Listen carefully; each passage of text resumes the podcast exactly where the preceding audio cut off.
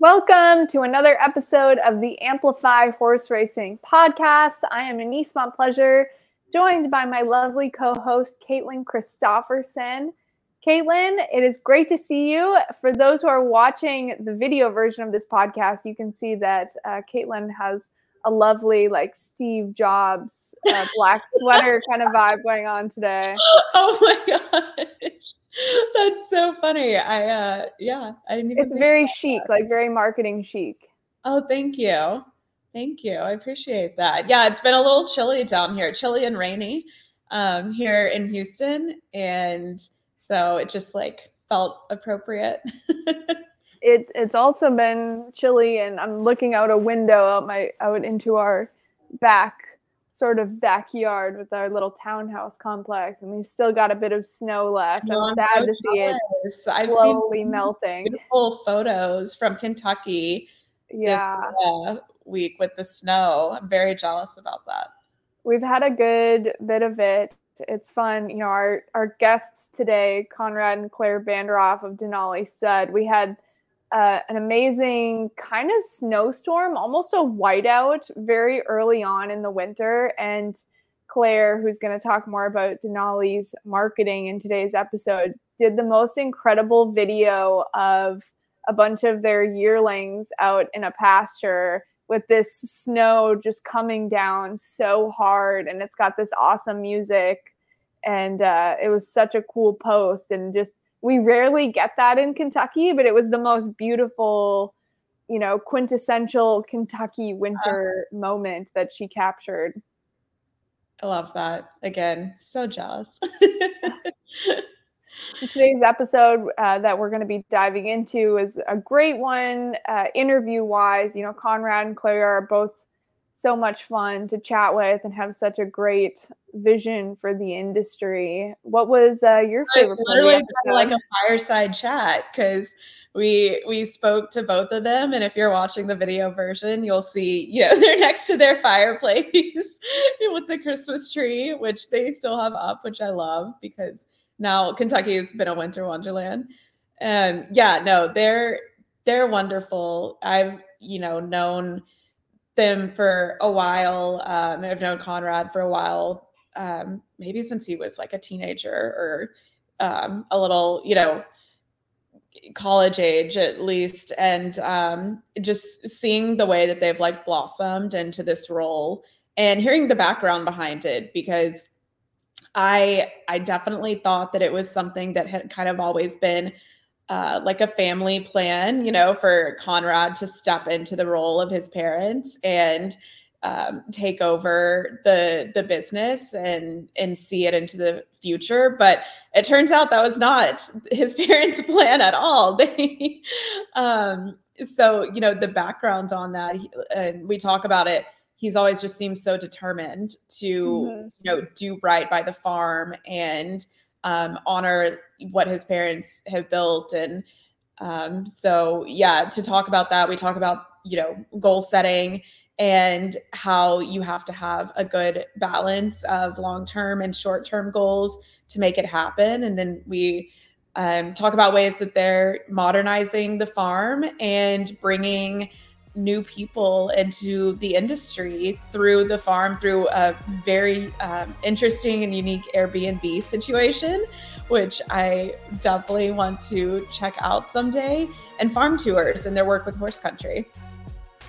It's an awesome episode in the sense of, you know, they show so much maturity and their depth of leadership and commitment to the industry at, you know, both being still pretty young people is mm-hmm. incredible. So, really excited to share this one with our audiences.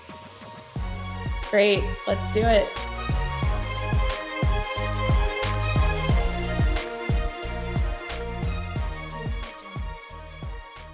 Welcome, everyone, to today's episode. I am very excited to introduce two people who I consider dear friends, Claire and Conrad Bandoroff of Denali Stud. Conrad is vice president of Denali, while Claire's title is director of marketing and tourism. So I'm very excited for us to dive into all aspects of farm management, having a consignment, you know, what your guys' calendar and, and year-long schedule looks like. But our, our favorite starting point is always how the you know how each guest got into the industry. You guys were both sort of born and raised in racing, but I'd love for each of you, starting with Claire, to talk about your respective backgrounds and Claire, I'm curious to know did you expect to work in the industry or did you think that you were eventually going to go on and work in, in something else? So, first off, thanks for having us on here. We've been looking forward to it. Um, I actually, growing up, I always really loved growing up on a farm. Uh, we had a small nursery in Paris. And so, um, you know, baby season was always really fun growing up and seeing them grow. Um, I when I went to college though, I actually was trying to not be in the horse business because pretty much my whole family worked in the horse business besides my sister, and I thought I would do something different. And I ended up my first job out of college. I majored in Spanish, and um, my first job out of college was translating for an equine supplement and nutrition company. And uh, they just needed someone that could answer the phone that could speak Spanish. And um, of course, it was on a farm. Uh, it wasn't thoroughbreds, but we um, I would walk around and see the horses, and I just immediately fell back in love with it. Um, and then soon after, I ended up working at Cornett, uh, working for the Lane's End account and the Keeneland account. And I just, I was all in at that point. I just loved it, grew up with it. I know a lot about it. It was just a very natural fit. And Conrad, it kind of sounds like reading your bio that, you know, running a farm was always your dream. So talk us through your journey into the industry. Yeah, I, I consider myself very fortunate that, you know, I, I found my passion in life at a, at a young age. And I knew even as young as being in high school that, you know, I wanted to, to, you know, follow in my family's footsteps and come into this, into this industry and the sport and, you know carve out my my career. And um, so I, I feel really lucky that you know I, I knew at such a young age what I wanted to do and was really able to kind of set goals and plan. And um, you know that led me to the Godolphin Flying Start and uh, which you know I wanted to became a goal of mine since I was you know 14 years old and and then it became how can I how can I achieve that goal and I've always been a goal oriented person and um, but you know, I always tell people that it, it's kind of funny. My parents never really were that warm to the idea of me coming into into the family business. Um, I always say I think I think parents, whether they're doctors or whether they're lawyers,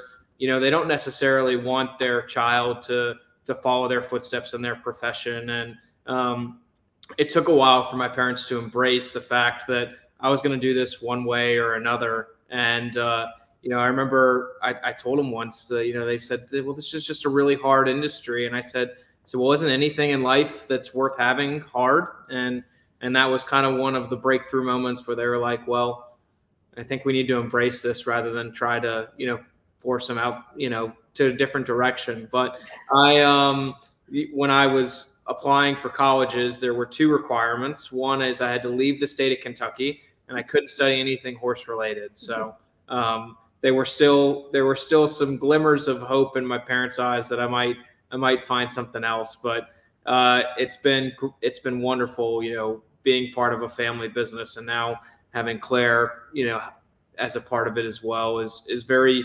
rewarding and and gratifying to to have a family run operation and to you know to carry on the the torch that my parents have have started Denali Stud. So, where did you end up going to college and what did you study?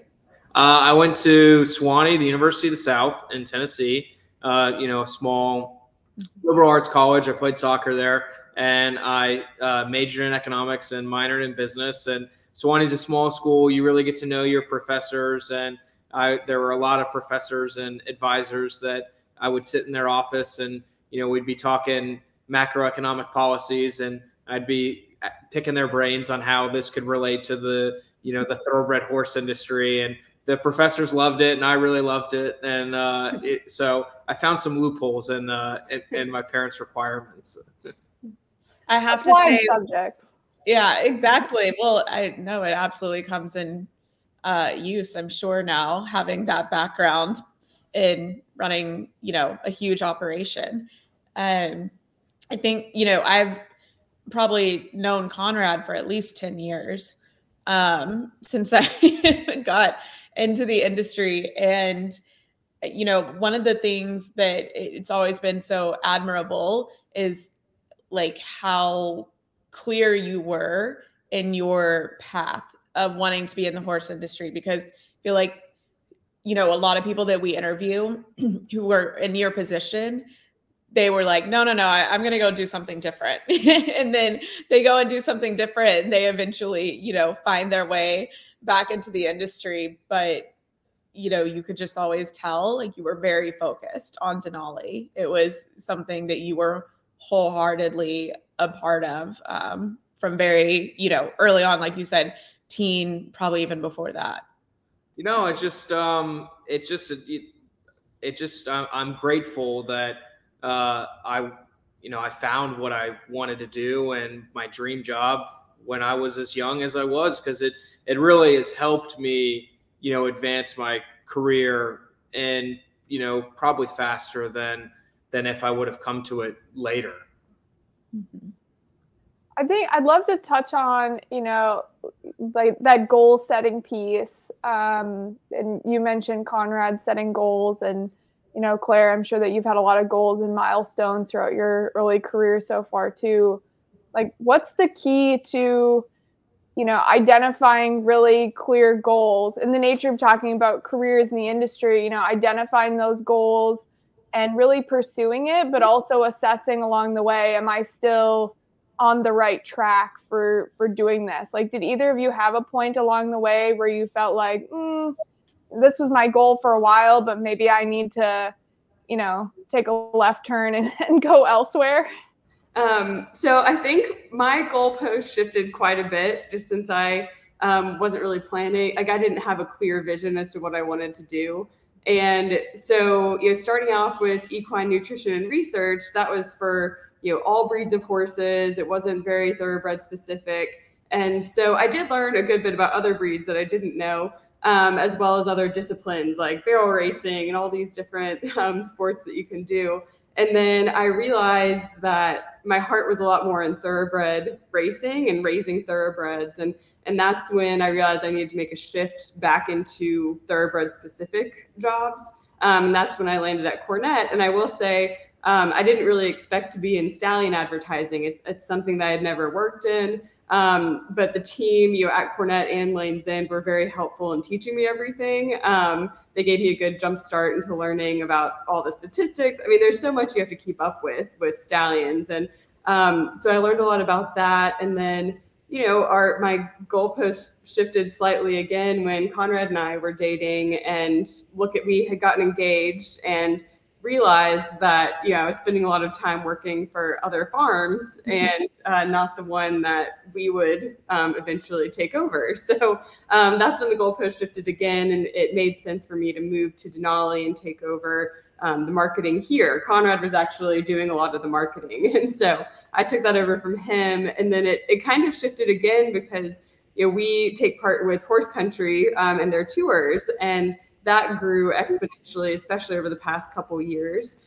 Um, as well as we rent out the cabin on our farm through Airbnb and VRBO. And so I started managing that property a lot more. So so again, you know, I still do our marketing, but a lot of my focus is actually shifted to tourism and like getting our brand recognized outside of the thoroughbred industry. Um, so it is kind of constantly shifting, and I have new goals all the time. But but honestly, I love it because I'm learning about all these different areas that I didn't have experience in prior. So I feel like my goalpost has shifted quite a bit, but then you know Conrad can go through his. But I feel like, as he said, he had just such a clear vision of what his goals were. Uh, so if you want to talk about your goal setting, yeah, I think what is important with goals is you know you need to have a good balance of short-term and long-term goals. Um, if you have just these really long-term you know, high reaching goals, it's hard to track your progress. And it's great to, to have those big aspirations and those big pie in the sky goals. But, you know, you need to kind of think about how do you set a path and a framework to achieving those. And so I think for me, a lot of it was let me set some smaller, you know, shorter timeline goals that are going to help me progress towards that overarching big goal. And um, you know, that's something that that was beneficial to me. Uh, certainly going forward, you know, as when I was younger, it would be, you know, goals would be like making the varsity soccer team or, you know, professionally, it was always, you know, it was get into a good school, get accepted to the Godolphin Flying Start. And, you know, those were kind of the, you know, they were big, very big goals at the time. And, but it was, you know, how do you, how do you achieve each of those goals and think about, you know, what can you do on a smaller time frame to help advance you towards those big goals. And um, and you know, it's still something that that I try to do today. Um, is I, I I try to look forward and say, you know, what what do what do I want to accomplish personally this year? What do I want Denali Stud to accomplish this year, and how are we going to go about achieving that? Um, I think it's I think it's important because I think you have to have you have to have a vision and an idea of where you want to be and then you've got to think about how am i going to get there? It reminds me of the quote i believe it's like a, a goal without a plan is just a wish or something along those lines. We used that's to say that a lot in the early days of uh, of gss back in 2015 2016 that was that was our saying. That's very one. accurate yeah. Uh, and it makes a lot of sense that you have to lay out, you know, you have to have the blueprint for how you're going to reach the goal along the way. And I'm really curious to have you guys expand on what your future goals are for Denali. But before I ask that, can you guys share the story of how you met? You know, you are horse racing's uh, one of horse racing's top power couples. I'll say I'll go so far as to say that. So, how did one of horse racing's power couples meet and uh, and come to have the the greatest uh, alliteration of names ever, Claire and Conrad? Yeah, that was planned. um, so we um, we actually we knew of each other growing up, just since both of our families had thoroughbred farms. They had both had consignments. My family's was a lot smaller scale than Denali Stud was. Um, but I just kind of knew the name growing up. And then we officially met in high school. Um, we just had similar friend groups. And so, you know, I would say through high school and college, we would be acquaintances. Like we, we knew each other, but we weren't super close or anything. In fact, I don't think Conrad really knew how to tell I'm an identical twin, and I don't know if he really knew us apart until post college. Oh yeah, it um, was it was definitely a thing. And in high school and in college, I'd see him at a party, and and you know, like the fear of of naming the wrong twin, so real that it would drive me to the point I'd be like, "Hey, you, how are you doing?" Because I want to guess wrong. I know and and for the record, he does know us apart now. Yeah. um, so we. Was, I've met your sister. It's you guys are very pretty spot on identical. yeah, we still look and we sound the same, which doesn't help. um, but we um, let's see, we reconnected. It was after Conrad had returned from Flying Start. He had just started working for Denali again. And I had I went to UK and just stayed in Lexington after college. And um, I actually, he had an Instagram story in the middle of a field with some almost weanlings, I would say. They weren't babies, but they were a little older. And um, and at the time, like my family had sold their farm, and so I sent him a single emoji that was um, it's like so cute, and it has the hand. And so I just sent the one emoji. That's all I sent. It's a, mo- it's a modern love story, guys. yeah. Isn't that technically like the hug emoji? Like the yeah, I know. I think it can be a lot of things. So um, that's all I sent, and and he ended up responding, and we got to talking, and uh, he asked if we wanted to go to dinner, and I said, you know, we'll get the group together. Just I didn't really think too much of it at the time. And I gave him my number so that way he could reach out and we could start texting about this group dinner. So I gave him my number and then I didn't hear back from him for for about three months or so. Like I, I honestly, I kind of forgot about it, and uh, it was sales season, so I think he was plenty busy with other things. But he did reach out around Thanksgiving that year and said, "Hey, it's Conrad. Like, sorry for the delay." And Sales, uh, you- sales are over. I can focus on some personal things now.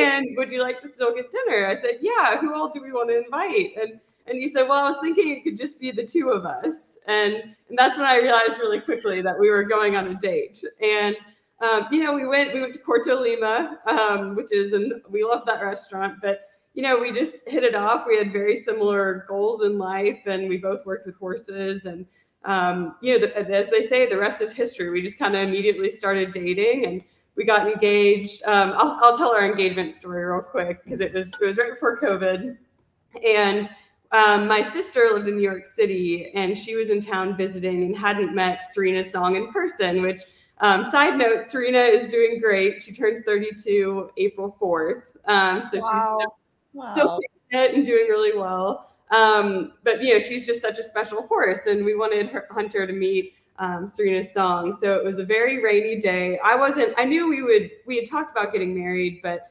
um, I wasn't really expecting anything because his parents were out of town. They were in London visiting his younger sister Isabel um, while she was studying abroad. And and Conrad and I are big family people, and you know, like there's no way he would propose without his family here.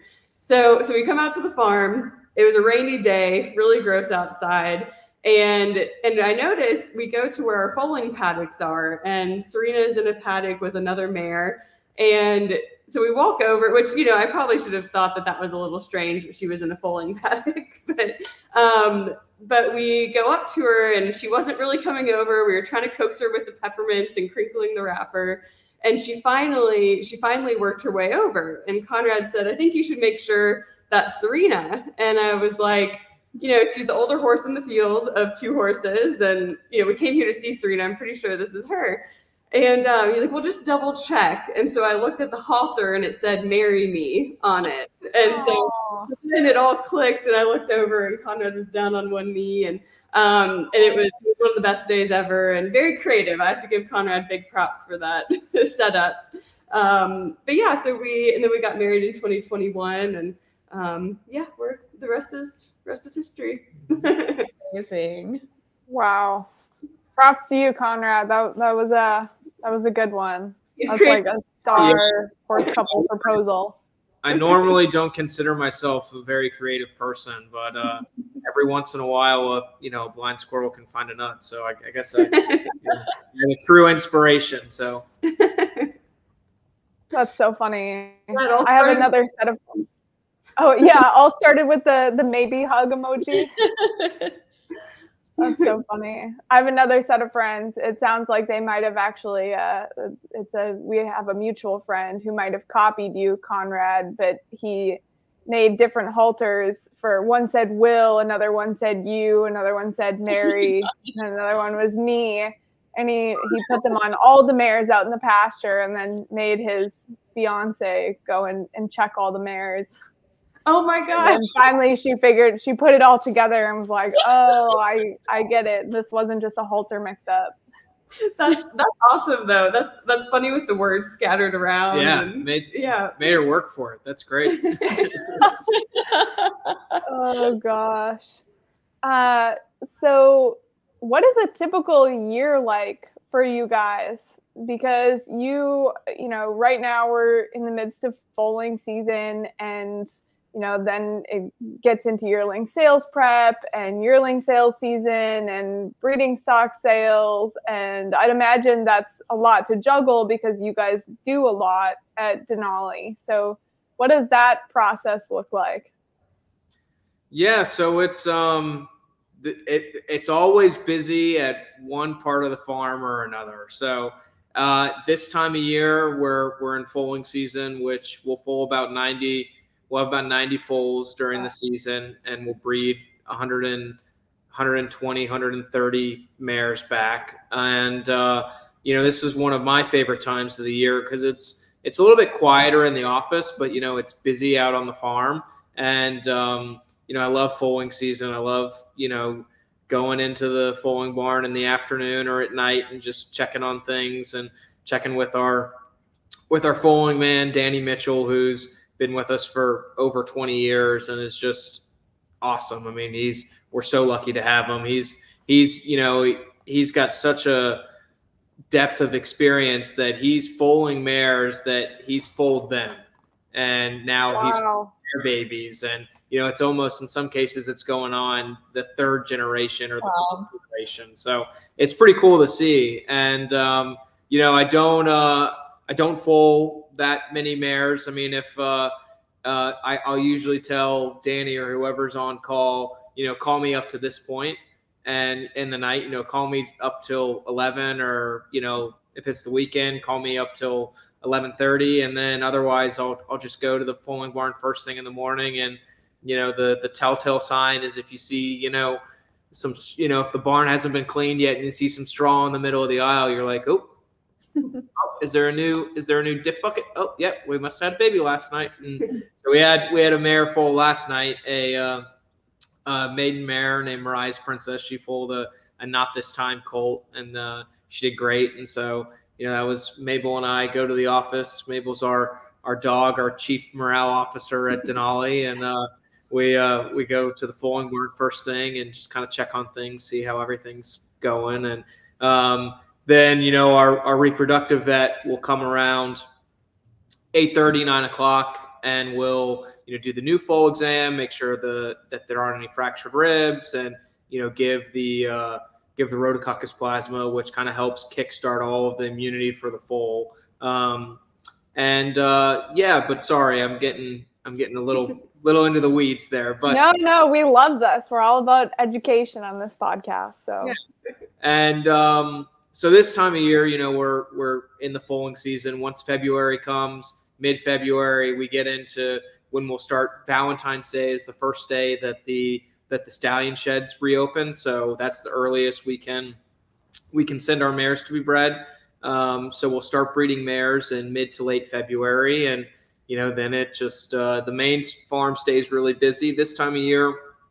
The yearling division is is pretty quiet because you know they're the yearlings are outside for you know majority of the day, 16 hours a day. They're they're outside. They come in in the morning.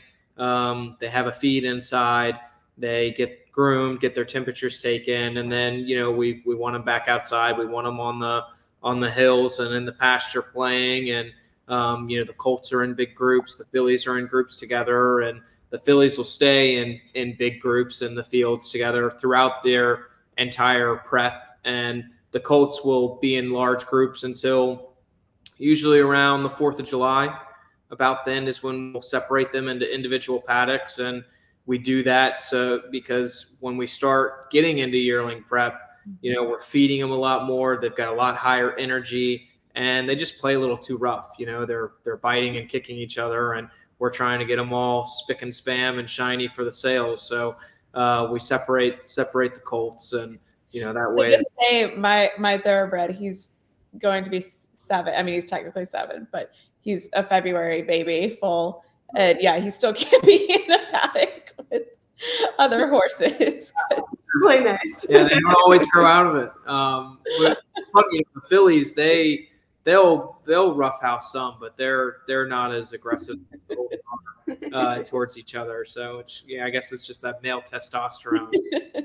Um, but yeah, so the the yearlings this time of year, it's it's pretty quiet, which we like, and um, you know but it's it's funny you know every every month we go through all the yearlings myself and donnie snelling's our our yearling manager and we do monthly conformation reports for the clients. And and you know even starting in january and february we're looking at these horses and we're you know talking about their conformation and are we watching anything you know are there how are their knees how are they physically developing? And you know, even now it's early to be thinking about it, but I'm mm-hmm. starting to think about each yearling that is going to go to a sale because some of them are kept by the clients to to be retained to race, but the horses that will go to the sale, I'm kind of starting a list in the back of my head of you know who could be a Saratoga yearling, you know who could be a Fasig in July or you know, September. And so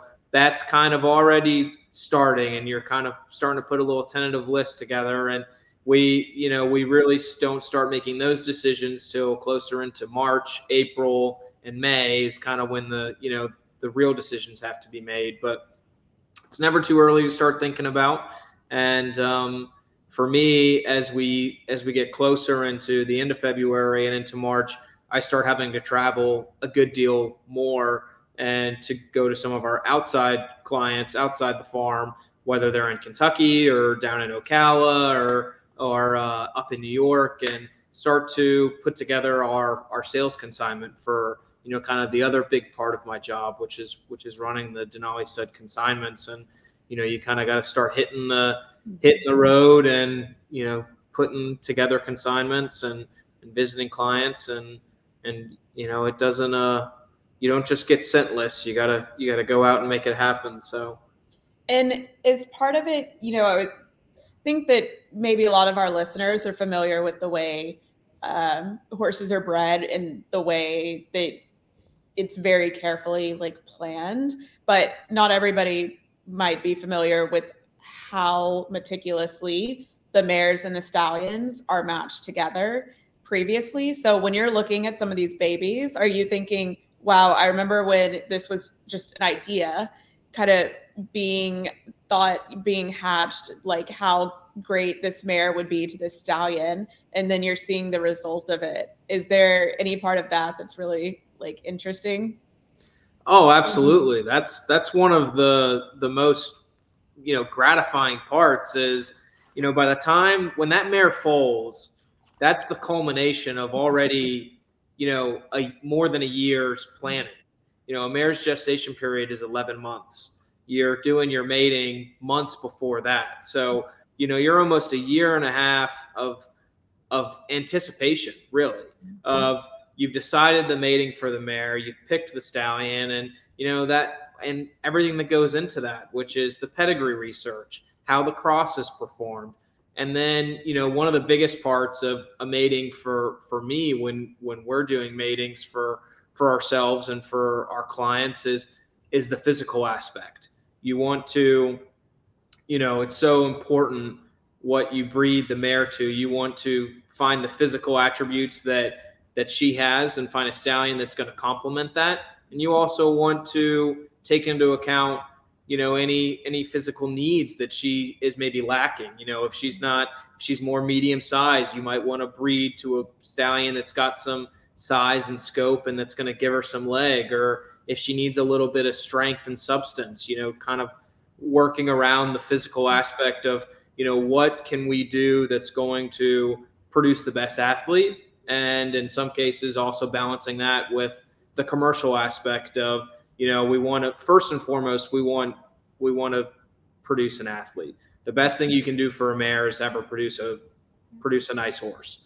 Um, and then it's you know if if they're going to go to a sale then it's you know balancing that as as well. And so it is you know from from the day that they're born it's amazing how much you you can tell of well you know the things that we were looking for in this mating you know it, it worked. And um, you know it's um, a starting point. We always we always weigh and measure the foals, you know, the morning after they're born, and you know our threshold is we kind of want them we want them above 100 pounds, and uh, and then it's just a case of you know do they have enough leg, you know, do they, you know, does everything is everything on in the right direction, and um, but it's uh it, it's very fun this time of year when you start thinking back to you know why did you pick this mating in the first place and then you get to see the result of it.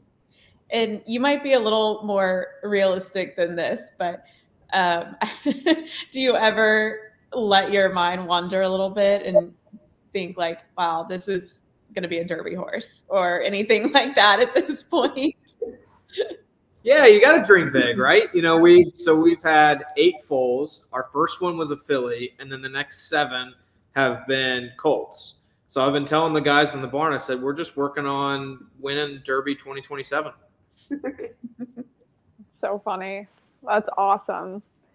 Yeah, uh, like when you have a foal that is just super confident, um, you know, very athletic, um, uh, you definitely like your mind does wander for certain ones where you're like, well, they're setting themselves up very well at least, or they're going to go do something, uh, whether that's derby or just you know win some stakes races. Um, that's one of the most exciting things about foaling season is just the potential, like the potential that's all there. Yeah. Last year we had a we had a mare that was purchased out of, uh, or I guess it was two years ago now that was purchased out of the November sale by by a Japanese client. The mare's name was Shamrock Rose. They bought her for three million dollars, and she was in foal to Curlin. And she, the you know the plan was for her to foal here, and then she was going to get bred to Flightline to go back to Japan. And um, she has this Curlin colt who just from the moment he's born, you're just like, wow. I mean, he was like 130 pounds. He was big. He was strong. There's our cat coming to say hello. Um, and uh, like, I'm also big and strong. Look at me. Our very creatively named, unique named cat, Mr. Kitty. um. Anyways, uh, not to get distracted. So Shamrock Rose produces this Curlin colt, and you know he's he's everything you hope for in a foal. And I told the owner, and I told some people, I said, "This is what you hope you're going to get when you spend that kind of money for a mare. And you know, this is the kind of foal that you hope she's going to produce. And uh, so it's just one of those things that you know you can you can tell a lot in those in those early moments. And uh, and to this to this day, the the colt is a yearling now, and he he remains one of you know one of the physically most impressive horses on the farm. That's really exciting fingers crossed that his development, you know, continues in that trajectory. We have Amplify has a board member who frequently goes, uh, we're, we're in the business of selling dreams in the horse racing industry. And you got to dream, like you got to tie a dream with each of those horses. Exactly. Yeah. Yeah. We don't know if he's going to be a Kentucky Derby horse or a Tokyo Derby horse, but we'll, uh, you know, uh, hopefully there will be some Derby in his future. Yeah, one or the other. That's so funny. My my thoroughbred gelding, um, off the track thoroughbred gelding, was once a South Dakota Derby prospect. So maybe we aspire last for the South Dakota Derby. Still a Derby. Still a Derby. Yeah. Yeah. Exactly. Uh, Claire, I'm curious to know, um, you know, with your marketing background, if you've implemented any new marketing techniques or how you've been able to apply your creativity and your background to your work at Denali. Absolutely. I uh, well, for starters, um, one of my first missions when I got here was to have a new website. So um, we do have a new updated website now. It had been a while since um, we had updated it. So we have some cool um, footage of the farm that shows when it first pops up and so like the big thing with our old website is it didn't really give you a feel for what the farm was like, and that's such an important part of our business.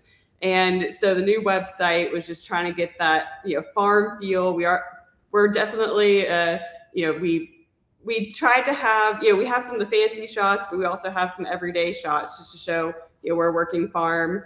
Um, so the website was probably my biggest project when I started, and then we definitely you know, we work with PM advertising for our um, ads and everything. I think a lot of it was just freshening some things up. Um, we had been like repeating some creative and things like that. So what's new and fun and fresh, and um, the theme has really been trying to just modernize a little bit. And um, you'll see it a lot in social media. You know, there's certain songs that are trending or uh, things like that, and you try to think, how does this apply to uh, horses. You know, there might be a, a tourism song that you see on Instagram, and you're like, okay, well, we have tourism on our farm too.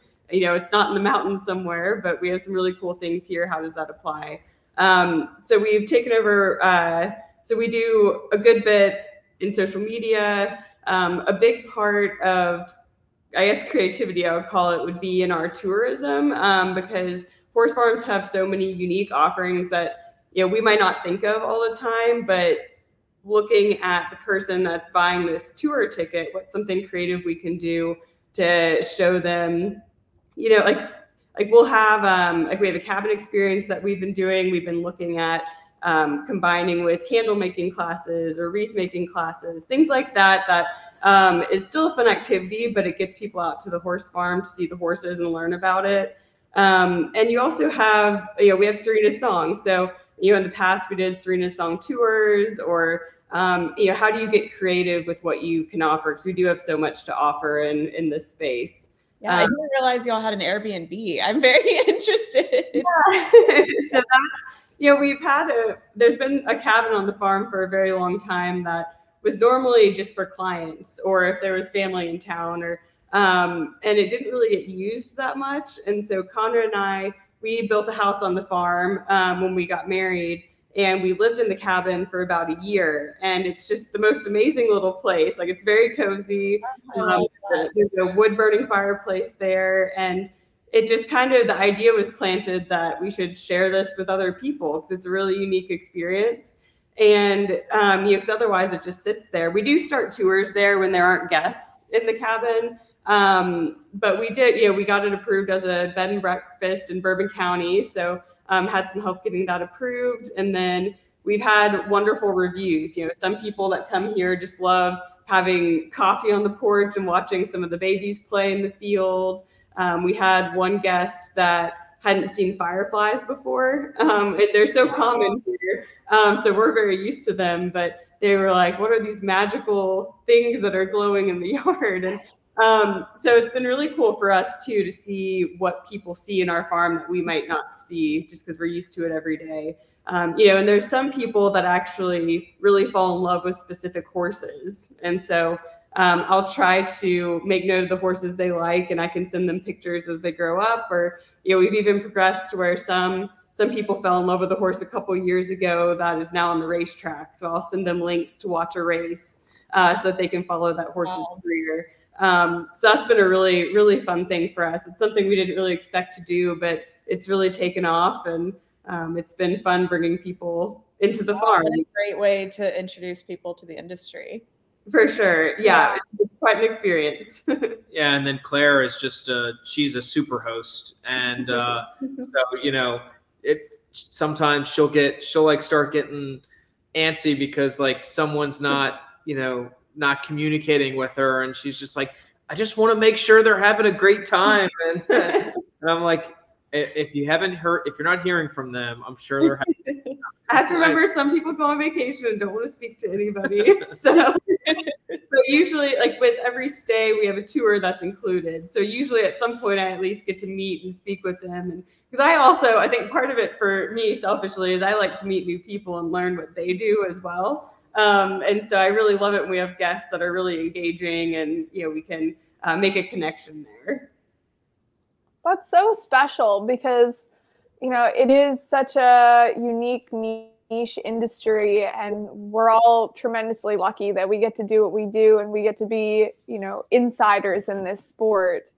So, what a cool way to bring people in who don't always get to be immersed in that and make sure that, you know, having a tour is part of their experience. And you know you have that ongoing communication piece to make sure that they've connected with the farm or if they've connected with a specific horse. So wow that that's awesome claire. Like i really commend you in that. That's great. And, and the fact that you guys have built that culture within denali to you know to be that warm and inviting and have that kind of connection with the you know the outside world in a sense is really really neat. Yeah, and I think I mean that's what horse country is is all mm-hmm. about, and mm-hmm. was really one of the you know founding principles of it. Is is it's it is us at Denali Stud and the other participating farms. It's our way of you know opening the gates and bringing people in and say, let us show you what this is about and what our industry is about and how well looked after and pampered these horses are. And you know there can be so much negativity out there that is sensationalized in the national media. And this is a small way that we can play a little part and say come see the reality of what of how these horses spend their day-to-day life and how well looked after they are so that you know maybe someone who's in town um, the next time they're at a cocktail party and somebody says something maybe not so positive about horse racing, they they say, well, you know, I actually I toured a farm and you'd be amazed at how well taken care of these horses are, and you know, I I want to come back and I want to be I want to be a, a, horse at one of these places, um, and uh, and I think you know extending that to to the cabin rental was was just the you know a natural extension. We have this this great resource at the farm that wasn't getting used. I mean, we love we love when clients come and stay there and and come see their horses, but it's not free. You know, it's not that frequent that they do. And so Claire said, you know, what do you think about making this, you know, opening this up to the public and having them rent it? I said, I think that's it's a great idea. You know, who wouldn't want to wake up and have coffee on the back porch and you know in front of a field of mares and foals and um, you know with a with an amazing sunrise and sunset. And um, and it's just another it's another way that we can expose people to our little piece of paradise out here. And mm-hmm. um, and it's been interesting because it's because it's the starting point of our tours. Um, we've gotten a lot of you know future bookings mm-hmm. off of that people are like oh my gosh we can we can stay here and so then they mm-hmm. reached back out to clara and they said you know we want to come back in in april for you know st- staying for the spring meeting we want to come in october and i think april is like fully booked isn't it yeah almost yeah. Wow. We're already booked in October and we have so many repeat visitors. So there there's some people that by the end of this year, you know, we'll have connected with them about four times now. So it's like you're just constantly building those relationships with these people. Um, you know, we've actually received some Christmas cards from some of our guests, and um, and so it's really it's a fun relationship building, and I think it's great because then you know if someone whether they just are remain fans or if maybe they want to get involved one day um, you know the door's already open. And i feel like they any of those people might feel welcome to step in and say hey i need some help. Where do i start? Or um, that's i mean it's kind of the the theme with our like tourism side of things is that we just want to keep an open door and make it a welcoming thing that's you know it's i feel like it could be intimidating to someone who's never um, owned part of a horse or been involved and we want it to we don't want it to be intimidating we want it to be more of a welcoming environment. Yeah, definitely. Like you never know who's gonna come through the front gate on mm-hmm. these tours, and you know it's um, it's my my dad always told the story that um, he met Bob and Beverly Lewis, you know, who owned Silver Charm and Serena Song, and you know were were you know hugely influ- influential in the the growth and development of the farm. He met them through a through a TOBA conformation or pedigree clinic or something like that. And that was mm-hmm. how they were first introduced. And, you know, it flourished into a relationship that has left a, you know, an indelible mark on, on Denali stud. That's amazing. That is so cool, guys. Wow. Yeah, fantastic. Going back to the goals and dreams talk, what are your guys' goals and dreams for the future of Denali Stud? You want to go first? I mean, I think for us, it's yeah, we definitely want to continue the vision that Conrad's parents had for the farm. Um, I think we're in a good position for that. They built a wonderful foundation for everything.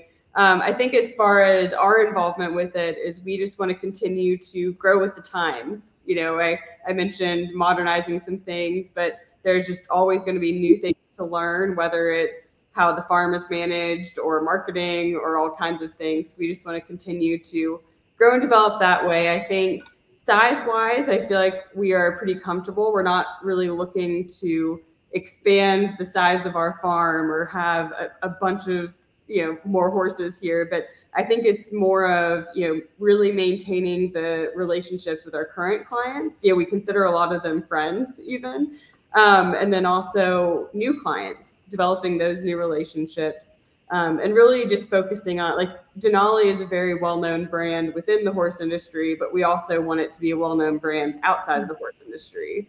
Um, those are just a few things. If you have anything to add, yeah, you know, I mean, for me, I think one of the most important things is, you know, when I when people ask, you know, what do you want Denali Stud to be known for. You know, there's a few things that come to mind, but one of the most important is you know I want to be known as a place that that raises and sells and produces you know these these good horses and these good athletes and you know we call them you know our goal is we we raise and sell Saturday afternoon horses. You know the biggest races are on Saturday afternoons, and that's what we want to be synonymous with. And so it's uh you know we've been fortunate that we've you know been associated with some um, incredible horses, some great athletes, but the most gratifying thing is when it's a horse that's been raised on your land in your program and when those horses go on to achieve the you know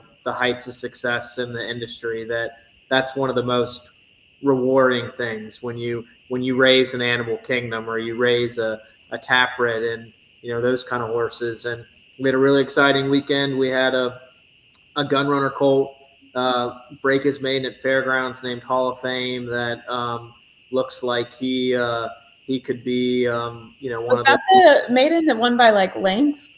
yeah, It was Yeah. a full like he had the stretch to himself. Yeah, he ran, amazing. Congrats. ran half a second faster than than the than Track Phantom, who won the Lecomte at the same distance later in the later on the day, and uh, he's going to run the Risen Star next. And he was born and raised at the farm. He was always, I mean, he was a gorgeous, full, beautiful yearling. We took him to Saratoga. He's the first foal for for the mare. The mare's name is Flag Day, and uh, he he brought a million four in Saratoga, which was just insane. Like it was it you know that was uh you talk about a home run. I mean, this was a horse that he he was by Gun Runner, who is just obviously a sensation. But you know, like on pedigree, he was a horse that we went up there thinking like, wow, if he could bring four to five hundred, that would be great. And uh, you know, we call we Saratoga can just be a great place to sell horses, and we call it Saratoga Magic. When you take the right horse up there, um, you know, some special things can happen. And um, but as important as selling those expensive horses is when they run to their looks, and it looks like this Colt Hall of Fame can run to his looks. So we're uh, Well, we're excited really- about him. And just to interject, the really cool thing about him is he's a, fourth generation horse on this farm. We have the Wow. we have the dam, we have the grand dam, and I guess the great grand dam on the farm. So it's Wow. there's like generations have been building to where we now have this product that Yeah. um, is pretty cool. Yeah, because it's Flag Day. Flag Day, Since to compete, compete, compete. compete. Yeah, so and then he's the fourth, so he's the he's a fourth generation homebred for for Earl Mack. So which is really really. Wow. And what a name. Hall of Fame. Like Oh, I, I even seeing that name, I was like, wow, they had big expectations for this horse and naming him. for sure. Yeah, you can't name a horse that and have it done. That's a really cool name. be a waste if he was a dud for sure. It's so cool. I was I have your guys' bio in front of me and just, you know, kind of summarizing all that you just said. It was so cute. Your guys' you know, you you sent along dual bios and at the end it says Together, Conrad and Claire's goal for the future of Denali Stud is to continue being a strong and steady force in the thoroughbred industry, all while maintaining close relationships with new and existing clients. And that perfectly ties a bow on everything that you guys shared in terms of, you know, your ethos and having this amazing open door, building relationships. So, man, you guys are so cool. You guys are too. Caitlin, any other questions? I think um no, I mean, I just I'm so thankful to have people like y'all in the industry. Um and I think, you know, that's it's it's something to look up to and especially for, you know, people such as Annise and I who were were not born into it but kind of, you know, determinedly like made our way into it it's amazing to see the passion that still exists you know through generations of the industry um, and seeing that there's young people from you know every like walk of life at this point trying to support the industry and move it forward And the respect and stewardship that you guys have for Yes. the, the horse and the industry is so admirable. That was very well said, Caitlin. Yes, Yeah. it's almost like as you were talking about the fourth generation, I'm like, wow, it's almost like listening to a winemaker talk about like the vine that have been on their land for you know hundreds of years. That's true. Uh, but Yeah. no, th- thank you guys for having us on. I mean, it's always it's it's so great when you know you can surround yourself with with passionate people and you know i think uh i think it really it it invigorates you and it it inspires me more to uh you know to to go forward and to to try to do everything that we collectively can do to to you know make this industry and make this sport better and i think that whenever i'm around you know people who are doing such great things in both of your all's you know respective lines of work it uh it inspires me to to you know keep the faith Yeah, same. Yeah, I think we have an exciting generation of people in the horse industry. I think you have, you know, people who have been in it for a long time or people that are new. But I just there's just so much passion for it now, and I think you know we've had quite a few problems to solve. Um, but I think all of us are just working really hard to um, you know make it to where it's going to last for more generations. So it's you know people like you like that are really in charge of educating younger people on it on everything and um, I just think it's a pretty, pretty, you know, I know we have some issues, but it's a pretty exciting time to, um, for us to be taking the reins. Yes. Amen. Thank you guys so much for joining us today. This was awesome. Thank, you, you, all guys. for having us. It's been fun. Thank you so much for listening to this episode of the Amplify Horse Racing podcast. If you have an idea for an episode or want to send us a comment, email us at info at amplifyhorseracing.org. You can find Amplify across social media on X, formerly known as Twitter, Instagram, Facebook, and LinkedIn. We publish twice weekly, so be sure to tune in on your favorite podcasting platform of choice to catch the next episode and don't forget to rate and review us. Catch you next time.